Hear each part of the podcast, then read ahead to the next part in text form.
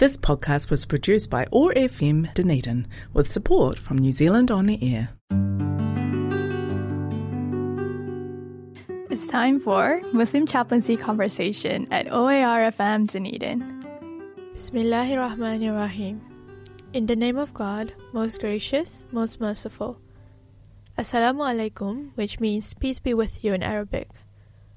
My name is Sarina Aiza and I'll be your host for the Muslim Chaplaincy Conversation.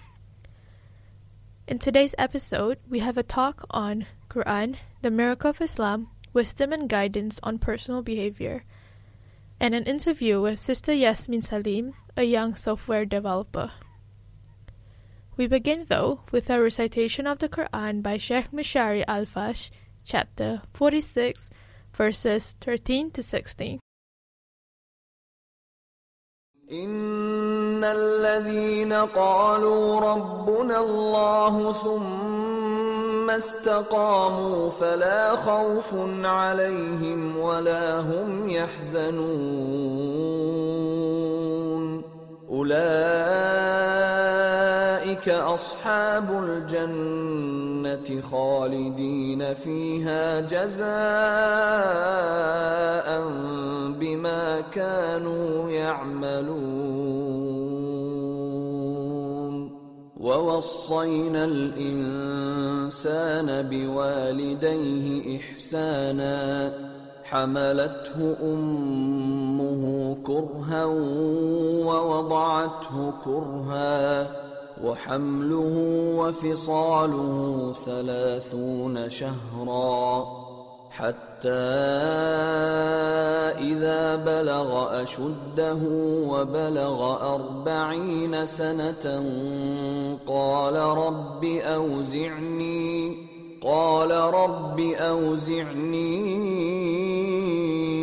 أن أشكر نعمتك التي أنعمت علي وعلى والدي وأن أعمل صالحا ترضاه وأصلح لي في ذريتي إني تبت إليك وإني من المسلمين أولئك الذين نتقبل عنهم أحسن ما عملوا ونتجاوز عن سيئاتهم في أصحاب الجنة وعد الصدق الذي كانوا يوعدون. Translation of the recited verses. In the name of God, most gracious, most merciful. For those who say, Our Lord is God, and then follow the straight path, there is no fear, nor shall they grieve. They are the people of paradise, there to remain as a reward for what they were doing. We recommended man to be good to his parents. His mother struggled to carry him and struggled to give birth to him. His bearing and weaning took a full thirty months. And when he has grown to manhood and reached the age of forty, to say, Lord, help me be truly grateful for your favors to me and to my parents. Help me to do good work that pleases you. Make my offspring good. I turn to you. I am one of those who devote themselves to you. We accept from such people the best of what they do, and we overlook their bad deeds. They will be among the people of paradise, the true promise that has been given to them. In this section of the program, Doctor Najib Lafrey talks about Quran, the miracle of Islam, wisdom and guidance on personal behavior. Bismillahirrahmanirrahim. This talk is the fifth in the series of talks on wisdom and guidance as evidence of Quran being a miracle. Since the Noble Quran is a book of guidance, this series of talks can go on for a very long time. I want to end the series with this talk, though, to be able to de- deal with other issues in the future. This talk will examine how the Quran wants Muslims to behave. Answering this question in full itself will require several talks. However, I have already touched upon this theme or will do so in the future in my other talks. For example, mentioning generosity and sharing, moderation, striving and working hard, ethical business practice, and avoidance of usury, hoarding, and fraud in my last talk on economy. Thus, this talk will be very selective, focusing on goodness and being upright, namely doing good to parents and others, speaking good and arguing with courtesy, cooperating for noble causes, responding to evil with good, being humble, and treating others with respect and dignity. The Noble Quran emphasizes doing good to people in general over and over. For example, quote, God commands justice, doing good, and generosity towards relatives, and He forbids what is shameful, blameworthy, and oppressive. He teaches you so that you may take heed. Chapter sixteen, verse ninety. It ranks being good to parents much higher, though, putting in putting it next to worshiping God. Quote, worship God, join nothing with Him. Be good to your parents, to relatives, to orphans, to the needy, to neighbors near and far, to travels in, to travelers in need. God does not like arrogant, boastful people. Chapter four, verse thirty-six. This theme of being good to parents is repeated several times, each time bringing new elements into the picture. Elsewhere we read, for example, quote, your Lord has commanded that you should worship none but Him, and that you be kind to your parents. If either or both of them reach old age with you, say no word that shows impatience with them, and do not be harsh with them, but speak to them respectfully, and lower your wing of humility towards them in kindness, and say, Lord, have mercy on them, just as they cared for me when I was little. Chapter seventeen, verses twenty-three, twenty-four. Or another example, quote, we have commanded people to be good to their parents. Their mothers carried them with a strain upon a strain, and it takes two years to wean them. Give thanks to me and to your parents. All will return to me. Chapter thirty-one, verse fourteen. The theme of goodness is extended by the Noble Quran to other aspects of a Muslim's behavior too, including how to approach the divine text. Regarding Moses, peace be upon him, it says, we inscribed everything for him in the tablets, which taught and explained everything, saying, hold on to them firmly and urge your people to hold fast by the best in their precepts. Urge your people to hold fast by the best in their precepts. Chapter seven, verse one forty-five. This clearly relates to hermeneutics of the divine scripture, which can have different interpretations. The same command is addressed to the Muslims. Quote, follow the best of the teachings sent down to you from your Lord before the punishment suddenly takes you unaware. Chapter thirty-nine, verse fifty-five. Elsewhere we read, quote, Prophet gave good news to my servants who listen to what is said and follow what is best. These are the ones God has guided. These are the people of understanding. Chapter thirty-nine, verse seventeen. The wording here is general. It can apply to the divine text, but is not limited to it. Some Muslim scholars understand this to relate to freedom of speech. Muslims are encouraged to listen to various points of view on different issues and then follow what they find to be the best. The Quran commands Muslims to, quote, shun false utterances, chapter twenty-two, verse thirty, and, quote, when they see some frivolity, pass by with dignity, chapter twenty-five, verse seventy-two. Instead, it commands them to say what is good, just, and straightforward. For example, quote, Prophet, tell my servants to say what is best, chapter seventeen, verse fifty-three. Or another quote, whoever speaks for a good cause will share in its benefits, and whoever speaks for a bad cause will share in its burden. God watches over everything, chapter four, verse eighty-five. It also instructs, quote, believers, be mindful of God, speak in a direct fashion, and to the good purpose. Speak in a direct fashion and to the good purpose.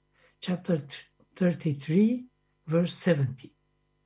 This course of action should be followed even if it is against one's own interest. Quote, when you speak, be just, even if it concerns a relative. Chapter six, verse one fifty-two. And another quote, you who believe, uphold justice and bear witness to God, even if it is against yourselves, your parents, or your close relatives. Chapter four, verse one thirty-five. The same principle of goodness applies when debating others. Quote, call people to the way of your Lord with wisdom and good teaching. Argue with them in the most courteous manner. For your Lord knows best who has strayed from his way and who is rightly guided. Chapter sixteen, verse one twenty-five. It also applies in cases of cooperating with others. Quote, you who believe, when you converse in secret, do not do so in a way that is sinful, hostile, or disobedience to the messenger, but in a way that is good and mindful of God. Chapter fifty-eight, verse nine. And another quote, help one another to do what is right and good. Do not help one another towards sin and hostility. Be mindful of God, for his punishment is severe. Chapter five, verse two. The Quran urges Muslims to respond even to evil with good. Quote, good and evil cannot be equal. Repel evil with what is better, and your enemy will become as close as an old valued friend. But only those who are steadfast in patience, only those who are blessed with great righteousness will attain to such goodness. Chapter forty-one, verse thirty-four. Repelling evil with what is better means that the person has already forgiven the other party. This theme of pardon and forgiveness has also been emphasized over and over. The Quran notes the biblical law of an eye for an eye, but goes on to say, quote, if anyone forgives this out of charity, it will serve as atonement of his bad deeds. Chapter five, verse forty-five. It also instructs, quote, be tolerant and command what is right. Pay no attention to foolish people. If Satan should prom- prompt you to do something, seek refuge with God. He is all-hearing, all-knowing. chapter seven, verses one ninety-nine to one hundred.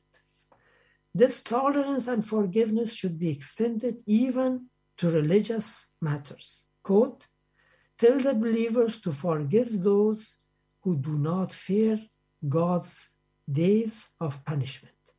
Chapter forty-five, verse fourteen. And another quote, leave to themselves those who take their religion for a mere game and distraction and are deceived by the life of this world, but continue to remind them with the Quran, lest any soul be damned by what it has done.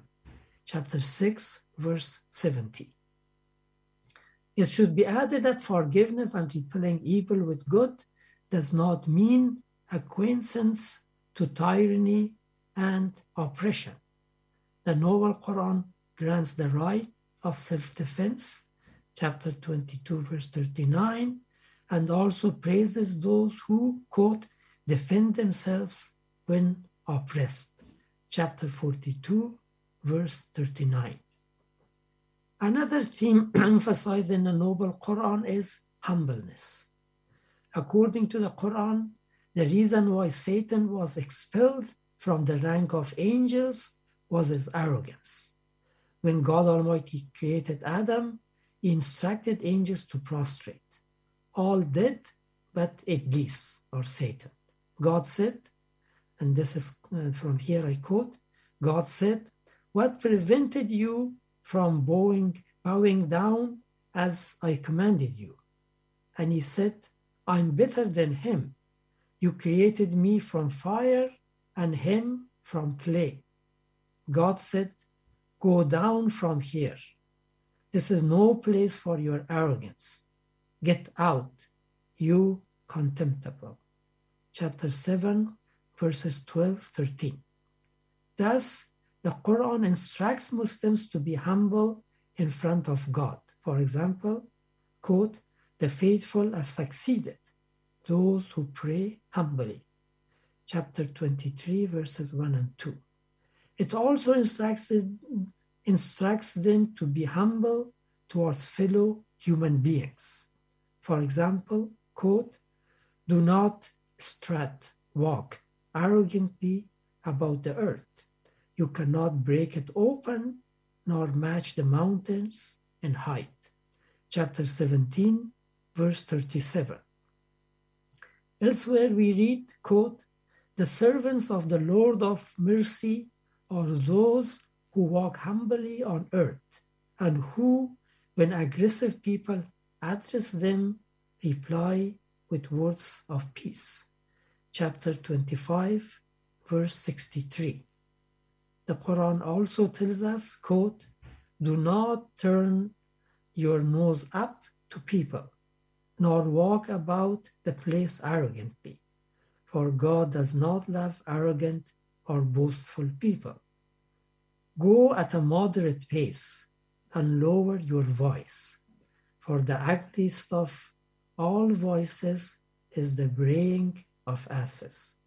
Chapter thirty-one, verses eighteen and nineteen. As we see, this passage is not only about humility, but also about the proper manner of walking and talking. At the end, I want to quote some verses from the forty-ninth chapter of the Quran, entitled Al-Hujurat, the private rooms. The opening verses of the chapter tell the Muslims how to behave towards the Prophet, peace be upon him. Then we have a verse which is extremely important in the age of social media and false news. Quote, believers, if a troublemaker brings you news, check it first. Check it first in case you wrong others unwittingly and later regret what you have done. Chapter forty-nine, verse six.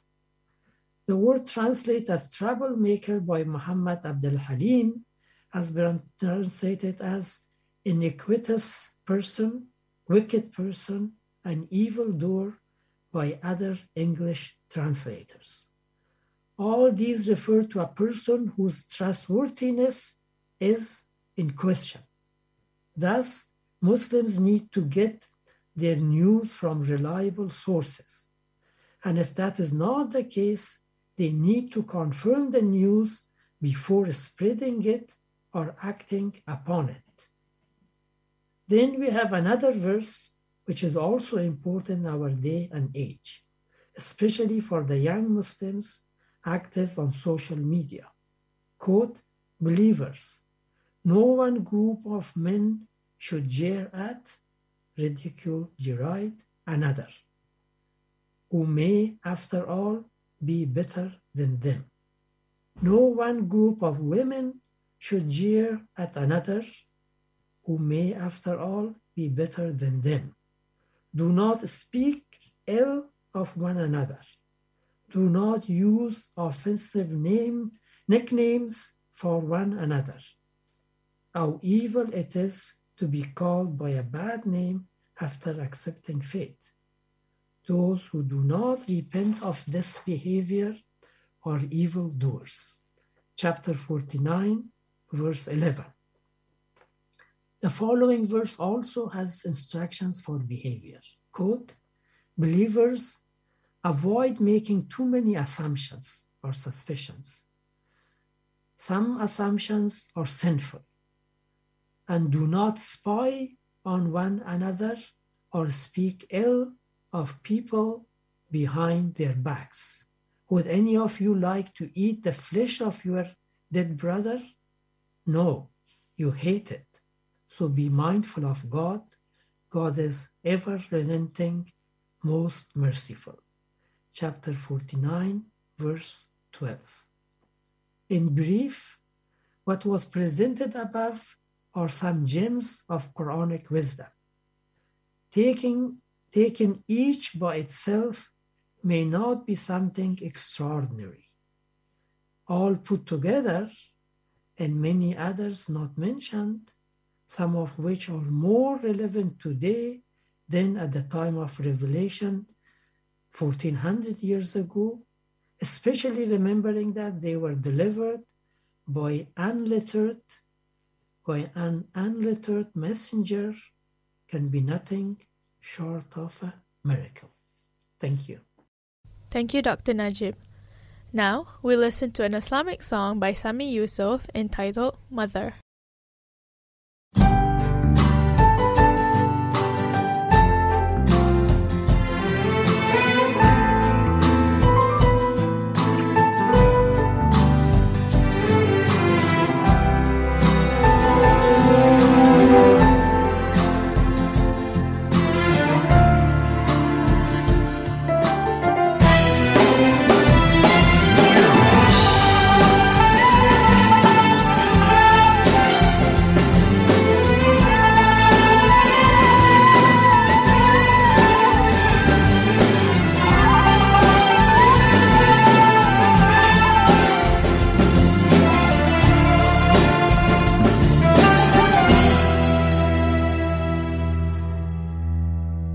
Assalamualaikum, Sister Yasmin. Thank you so much for being here today on our show.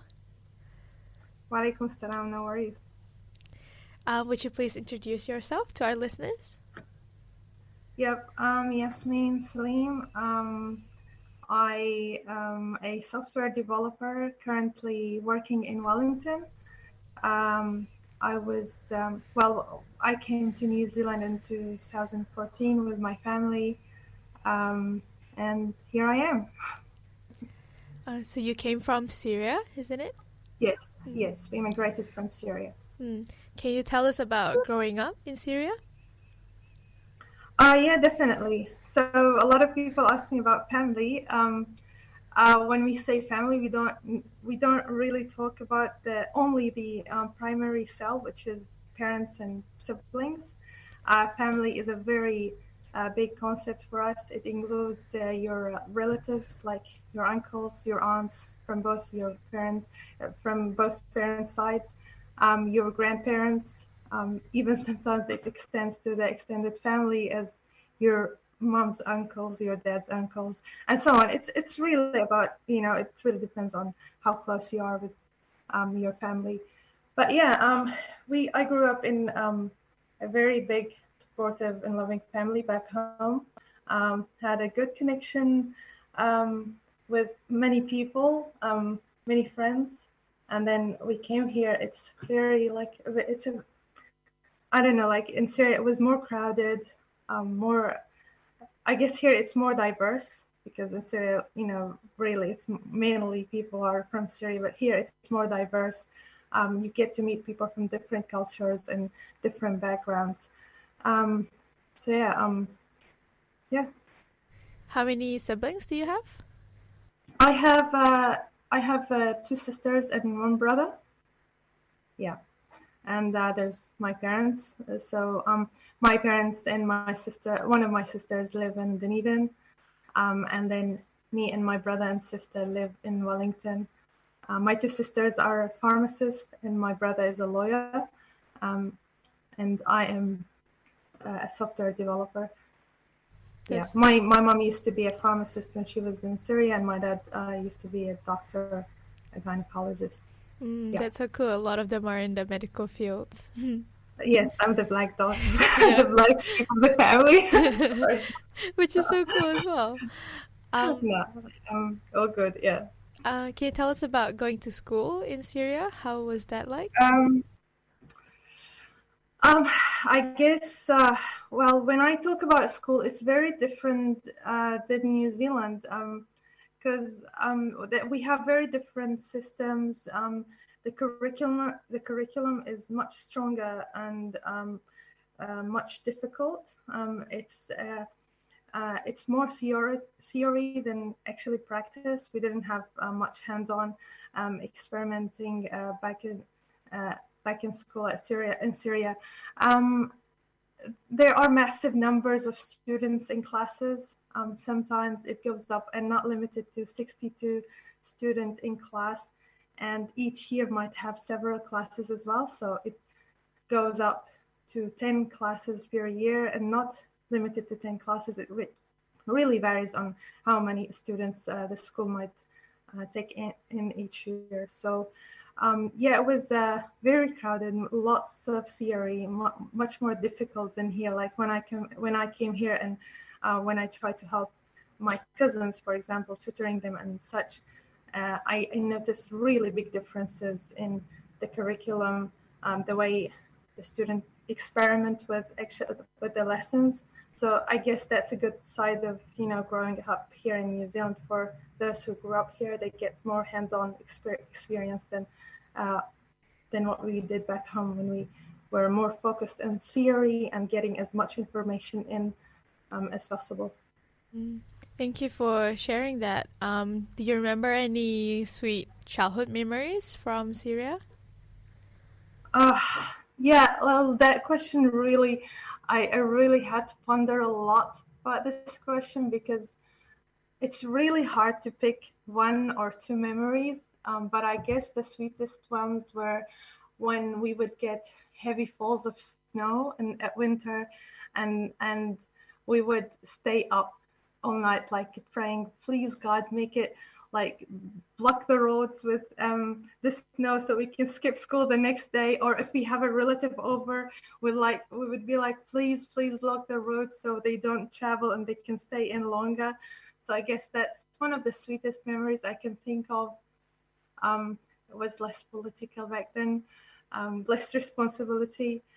Um, Um, we had many spontaneous road trips with my relatives, so I guess those were really precious mem- memories. Um, um, I, well, we have also memories, well, it's not really childhood, but um, it was in my teen years um, back home. So isolation is not like a new thing to us for people who grew up back um, in Syria, because at some stage we had to stay home because it was not no longer safe to go outside. So we tried to like make friends on the digital world world so and you know catch up with our friends and you know join as many groups on as possible. Um, I guess we did um, develop few friendships, new friendships o- online, and uh, uh, we figured out ways to just enjoy our times while. While being while staying at home. So um, when COVID hit, and isolation care were like, oh, that's not new. yeah. Yeah. Thank you for sharing that. It must have been really beautiful back then um, in Syria that you remember. Um, yeah. You also had your higher education there as well. Can you tell us about your course and the universities? I did. Um, so I didn't finish my studies at uni because we relocated here um, almost a little bit over halfway through my studies. So I was doing electrical engineering back home, and I, I had almost like around two years left of uni to finish. Um, but, um, and then we relocated here. Um, so yeah, I did electrical engineering, again, very different system into admission for admission into university. Uh, it's very much, I, I would say it's uh, a bit similar to the French system where your points um, will um, um, point you to the direction of your future study or future career. Um, so uh, yeah, P- uh, students are scored based on their last year of high school, and um, they get like the um, and national exams held on uh, across the country uh, on the same day on the on the same dates, and um, according to how many points you score or um, marks you get, Uh, you get admitted to university. So I did electri- ended up doing electrical engineering. Um, I enjoyed the math side and physics side, side to it, but as I said, because we didn't have much hands-on exper- experiment uh, experimental side at school, it was quite difficult to get into the mindset uh, the mindset of a an, an electrical engineer. So yeah. Mm. And how many years did you study before you left to New Zealand? Um, around three years. I can't really remember, three and a half or something like that, yeah. Mm. Can you share with us the journey to come to New Zealand from Syria? Uh, yeah, so uh, my uncle, well, two of my uncles were here in New Zealand before we decided to come here. Uh, they have um, encouraged us like to apply and come to New Zealand because Uh, they had only positive experiences here. Um, it was uh, more secure, um, like uh, safe, uh, friendly, uh, accepting, peaceful. Um, and it's very like secluded and tucked away from the world's drama and, you know, uh, yeah, so we we decided to come here, and um, we applied. Uh, we waited for for a while, and then uh, once we get approved, we um, just booked our tickets and came here. My uncles were very supportive, honestly. Um, uh, yeah, it was it was difficult step, especially for um, my uncles, my parents, like for people who actually spent m- more than half of their lives back home, like in Syria. And um, it was very difficult for them, and I'm very thankful for them to make that decision because it was the best decision we've ever made. So why did you leave Syria? Honestly, it was not safe anymore. It was random bombing, random shelling, uh, lack of security, lack of safety. Um, it was no longer safe to go to uni to finish study. It was like we were stuck in a phase where like we can't move forward or go backward. It was, you know, just freezing in your place, so it was very difficult. Um, so we re- we decided, because we needed to move on, we needed to, you know, work on our future. We can't, like, one hand can't cl- cl- learn right, and one person can't change the situation. So uh, I would I would say, I don't know if the right word is hopeless, but it was it was because you can't make a difference alone. Um, in that situation, so we decided just to um, move on with our lives and just find um, a safer and much uh, suitable place to pursue our dreams and just, you know, move, move on with our lives. Can you talk about the developments leading to that, the war, the bombing? Um, I don't want to. I don't want to go too political on this. Um, And I don't really want to go into details, but um, yeah, I'd, ra- I'd rather not really talk about the details of and politics. Um, I'm trying to avoid that. It just it just gives a lot of drama and a lot of headache. And um, uh, let's say uh, people just um, wanted changes and things happened and they just didn't go as planned. And um, we got, um, I would say, bad elements, um, bad elements uh, surfaced to the top, and um, you know, things got complicated.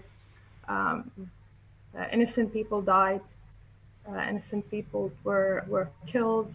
Um, so many people lost um, their homes, um, their families, um, their future. Um, so it's really escalated in a in an unexpected way uh, for so many, and um, it just became a crisis, and it was no longer safe for anybody really to stay there. So yeah. Yeah. So when you came to New Zealand, did you choose to come to Dunedin? Um, as I said, it was because my uncle was living here and he was based in Dunedin, so we'd rather be with um, family. So that's mm. why we came to Dunedin. Mm, that's first. Great to be around family. Yeah, yeah. And you chose to further your studies at um, Otago. Can you share with us that stuff? Sure. Um, So um, because I was doing engineering, I needed to get, get into uni and just finish. I mean, honestly, like so many years at uni, um, almost six years, enough to do medicine. but um, so, uh, so, uh, so I just, um, uh, I was looking for something close uh, wh- where I could get credit uh, for uh, the papers that I did back home. And like, um, you know, going to Christchurch um, because uh, the um, engineering school was there was not an option. Uh, it was like I was new here, new experience, new place. Um, I had good English language, but um, it would be very frightening to use it, like, to, like especially if it's the, my first time uh, using it um, on daily basis. So I guess it was safer to stay um, in Dunedin around family. So computer science was um, one of uh, the top options that I have uh, resolved to. So I did computer science where I got credit for my maths and physics back home. And um, yeah, just went on with it, honestly. And one of the things that pushed me was somebody's comment about, oh, it's for too difficult for girls to go and do computer science. Let her choose something else. So I was like, I'll prove him wrong. So I did just, so I just did um, computer science. Yeah, that's amazing. And like, look at where you are now. You know, you're working in that field. It's, yeah. all, it's, it's all thanks to Allah. Alhamdulillah. Yeah. yeah. Mm. Um, what are some of the challenges you faced when you were adjusting to a new society? Uh, um, uh, to be honest, uh, like nothing comes to mind at the moment, but I guess I had to take my time to uh, come out of my shell, you know, because I wasn't sure how to deal with um, people from different cultures. So I had to uh, pace myself and, you know, just, um, you know, taking things slowly, take things in slowly and uh, try to understand people more. And I think I came across as a very, very, very intro, uh, um, introverted person. But I was just, you know, figuring out how to deal uh, with uh, new culture and new people. I didn't want to come across as rude or somebody who forces her views or, you know, you know, I, I, I felt as a guest for a very long time. So I didn't want to be that rude guest that just, you know, intrudes into your house and try, you know, to enforce their habits and uh, ideas and ideologies. So uh, I would say I hid a lot of my true self uh, just to fit in.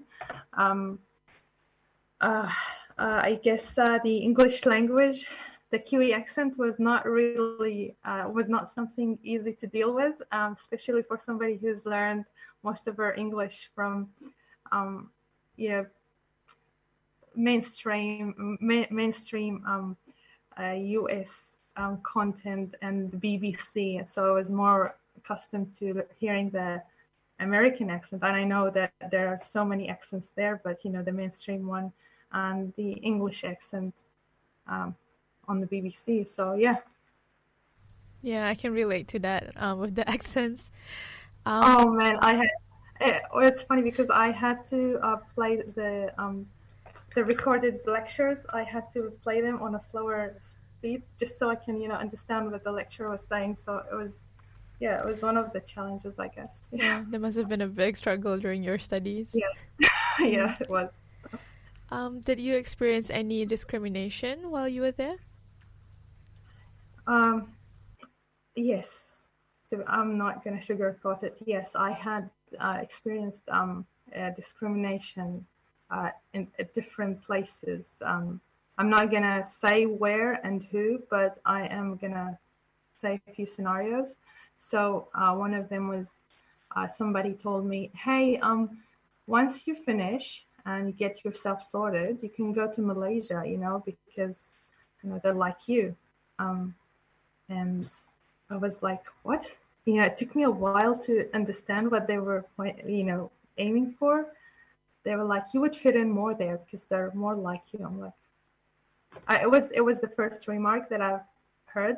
So I didn't really know how to react. So I just, I guess I just, it was like, I just shrugged it off and moved on. But it really, it hangs on the back of my mind right now. And I regret not saying anything, but it was, I would give myself an excuse because it was my first time and I was not prepared to that kind of, you know, behavior.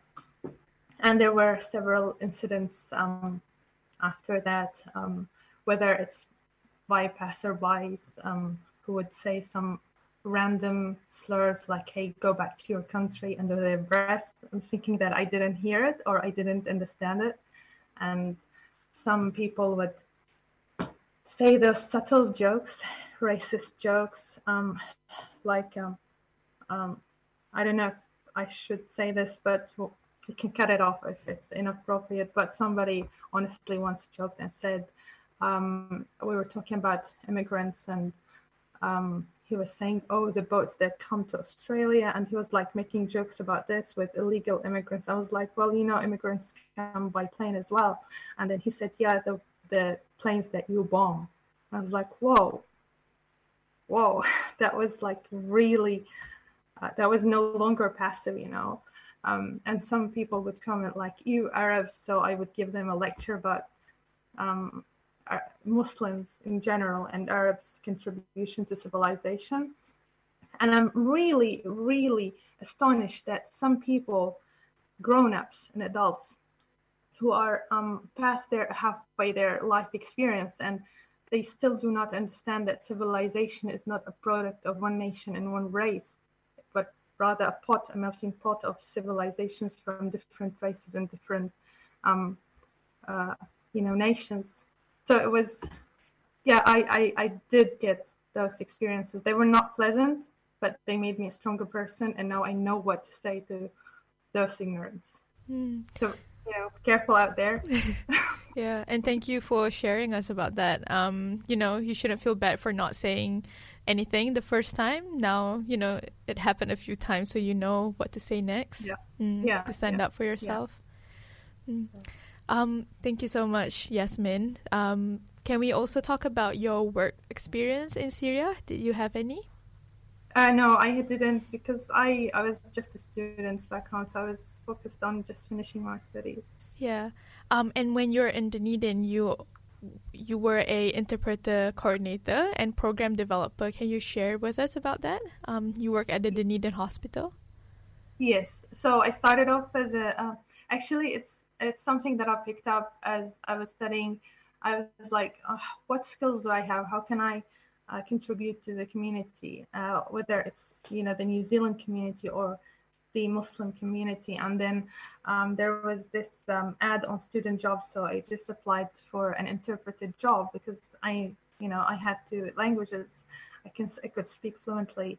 Um, uh, so I um, yeah applied and I started uh, working as an interpreter in Uh, two thousand sixteen, and then later on in two thousand seventeen there was an opening for a um, the coordinator and the program developer of uh, the interpreter interpreting program, so I applied to that, and um yeah, and and then I uh, started working with the hospital um, on developing the interpreter program to make it, uh, to organize it, uh, to provide a service where both the medical staff and the um, patients could trust.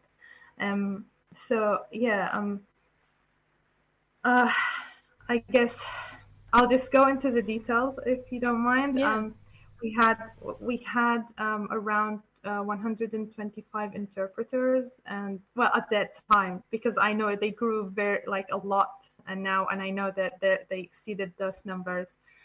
Um, uh, we had uh, one hundred twenty-five interpreters, um, and we had we had uh, we could cater for fifty languages, um, with Arabic, Mandarin being the um, dominant ones, and then followed by uh, Spanish, Japanese, and Vietnamese.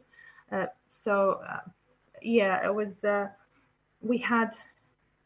It was very casual at the beginning, but then um, we I decided to hold like uh, orientation for new interpreters and developed a training program uh, based on fe- really based on feedback I've heard the, around the community and uh, directly from some patients um, and from medical professionals. So um, yeah, we held some orientation um, sessions and then some training sessions that focused on the technical skills of the, the interpreters, um, specific behaviors in specific situations. Um, we like we um, created a list of the most frequent medical terms that are being used, um, just so we can help the interpreters um, widen their linguistics um, base and uh, help them in specific situations. That's so cool. You know, um, it's definitely something that Dunedin needs um, because we're so multicultural. Um, what yeah. were the kind of challenges that you faced as an interpreter? Oh my God! Ah, uh, yes, that comes running right back. Um, so uh, it was very difficult to uh, explain that to explain to the medical professionals and the patients like certain behaviors. Uh, you had to be impartial, so you didn't have you shouldn't take seem biased with you know in any in any situation. So if you're too friendly with the patient or like too close and you know start the side talks and such, that the medical professional might you know think that you're biased to them. You might skip some information. You don't want to break their heart with some um, diagnosis, and at the same time you did not want to be so friendly with the um, medical professional because the patient might think you're you two are discussing something against them or plotting something, and um, it was very hard to separate uh, that from, you know, your normal friendly self or or your normal behavior with your socializing behavior with other people. Um, it's also very difficult, especially for people from my uh, from my culture. It was very difficult to explain that I have to behave in a certain way, and that doesn't mean that I'm being mean to you or I'm not acknowledging you or I'm not respecting you. It's just, you know, certain times, you know, certain behavior, certain measures. It was very difficult to explain that. Um, some people took it to heart, and I might have been called mean sometimes, but honestly, it was very, very difficult to be strong and strict at the same time as being social and friendly. So I guess that was one of the most drastic um, challenges. Yeah, it must be hard to explain that you're being professional and I'm um, doing your yes. job. Yeah. Yes, mm. yes, and you can't share your information, your contact information. Oh my God, it was, it was, yeah. Mm. Um, what were the positive things that you experienced while working as an interpreter? Um, I guess, I, I guess for myself, um, it's really widened my horizon. Uh, dealing with people from different cultures uh, because I wasn't only dealing with people from my culture. I also had to deal with patients who don't even speak English, where I had resorted to um, having, especially walk-in um, emergencies, where I had to use Google Translate and just, you know, be creative with it. Don't don't give them, you know, statements where they have to give you an answer you don't understand. Probably just type something where they can point to the correct option. Um, so I guess dealing with people from different cultures, I love learning about uh, new cultures, new languages. Uh, dealing with the interpreters, we had really amazing um, interpreters. They were uh, very friendly and very open, very um, diverse. Um, Uh, I also ha- um, got the chance to get exposed to the medical system here in New Zealand and understand uh, more about it, more about where people are suffering um, when it comes to that system, and where they're getting really great result, results as well. Um, yeah, and, and I got, and I had really pleasant experiences with many medical staff. They were very friendly, very understanding, very open. They embraced the patients. And I applaud their patience when, you know, dealing with um, people who keep asking the same question, or, you know, talking very slowly, or going over details that sometimes are irrelevant to the problem. So, yeah, hats off, as mm. they say. Yeah. Yeah. Uh, thank you for sharing that. Um, let's talk about your role in software development. So can you share with us your current job? Yep. So I uh, work as a software developer. Um, I'm going to try to make this as friendly, you know, to your ears as possible. Um, I help developing, customizing, and implementing solutions for companies. Uh, uh, those those solutions, they, they meet the company needs um, uh, to communicate with their um customers, or um, even provide services. Uh, these um, these solutions are mostly on the cl- cloud. Uh, there are some that are on, on premise, but you know now mostly it's on the cloud. Um, uh, they help the companies make informed and quick decisions. Um, if you want to take an example of the work that uh, we did. Um, You have the online citizenship application service, and you've got the online passport application service. So if you used any of these, or is, uh, if you are going to use any of these, um, those are examples of the solutions that we deliver. That's so cool. Um, let's talk about your community engagement. Do you do any volunteer work for the um, Syrian or Muslim communities?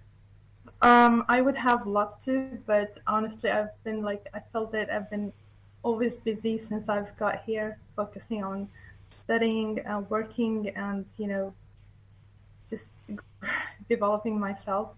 So um, otherwise I didn't have an opportunity, uh, but I did like do some uh, work with students, you know, just encourage girls to do, to get into I T and physics and mathematics. I don't think it's like, uh, uh, you know, directed at the community specifically, but I think it includes people from, you know, students from the community if they were present or at any of these um, presentations. Mm. And I think it's great you're representing a Muslim girl as well in like STEM. Oh yeah, yeah. That was that was that was actually one of the challenges. Um, I didn't have any fellow Muslim girl except for one girl, and Uh, she was from Malaysia, still good friends. Mm-hmm. Um, so yeah, um, other than that, we didn't really have not only Muslim, you know, Muslim women representations, but women in general. We didn't have many uh, when we did computer science back then. I hope it's improved now. Exactly. Um, so before we end the show, do you have any advice for Muslim youth that you can share with us? Yes. Um, read, you guys, read. Read, read, and understand what you're reading.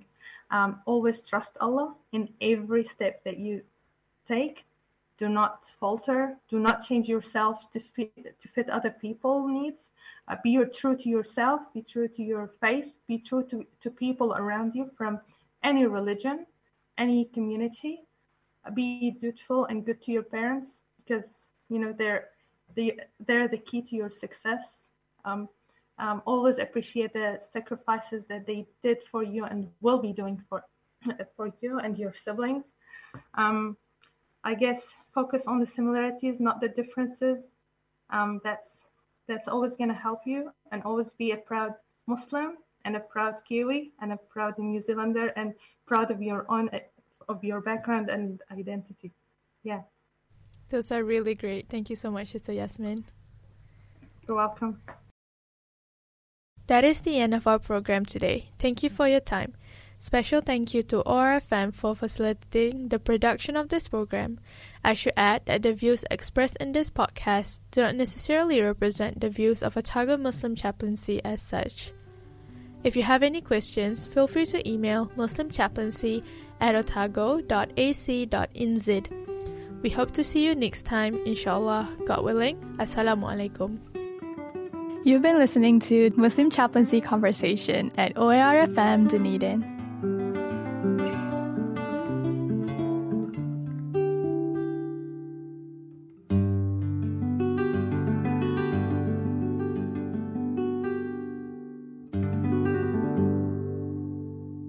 This podcast was produced by O A R F M Dunedin with support from New Zealand On Air.